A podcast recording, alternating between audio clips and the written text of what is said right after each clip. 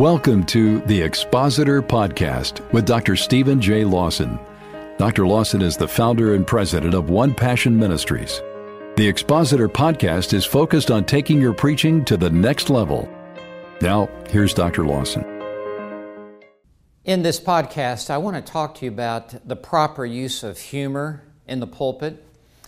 Humor is a part of our personality, our temperament.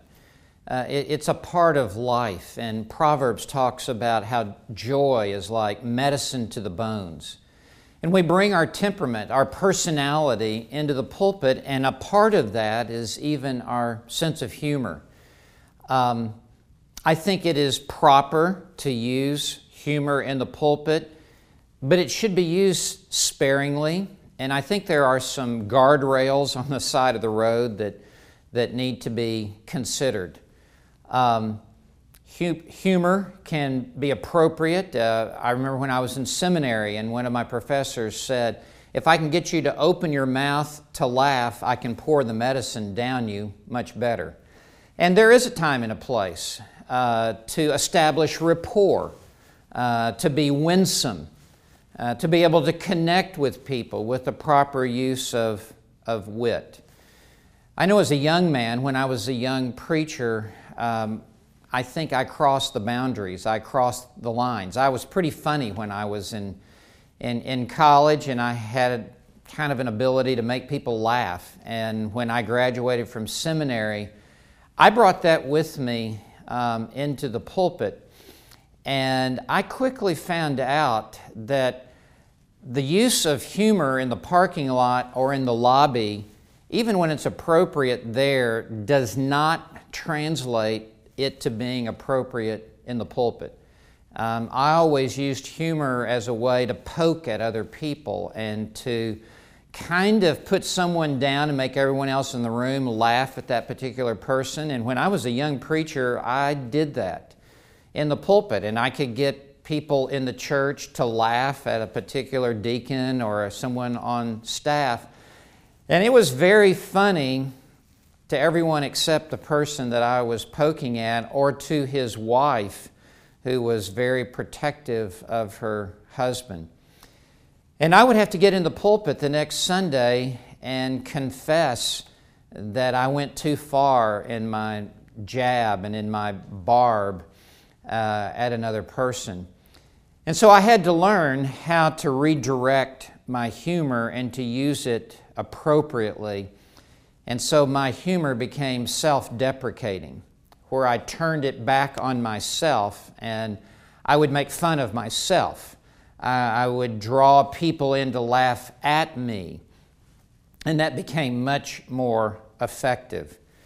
Everyone has to know their own use of humor and how that's effective. For me, I don't tell funny stories in the pulpit because I don't tell funny stories outside the pulpit. Humor for me is unscripted, it's unplanned, it's spontaneous in the spur of the moment. And it's usually turning a phrase or using a word in an unanticipated manner that has a certain element of humor to it.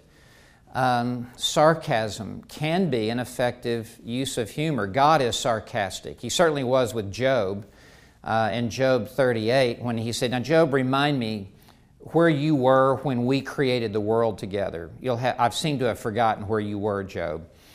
And so God effectively used sarcasm, and when we read that account, it does put a smile on my face. And I think we can use humor effectively, as long as it's within the parameters of what is edifying and what is appropriate. At the end of the day, we are to be sober-minded. The Scripture says there's to be a gravitas and a weightiness about our message, but occasionally a proper use of humor can help wake people up. It can be a reconnecting point, re-entry point. It also can allow you to come across as a normal person, to not always be so stiff and rigid.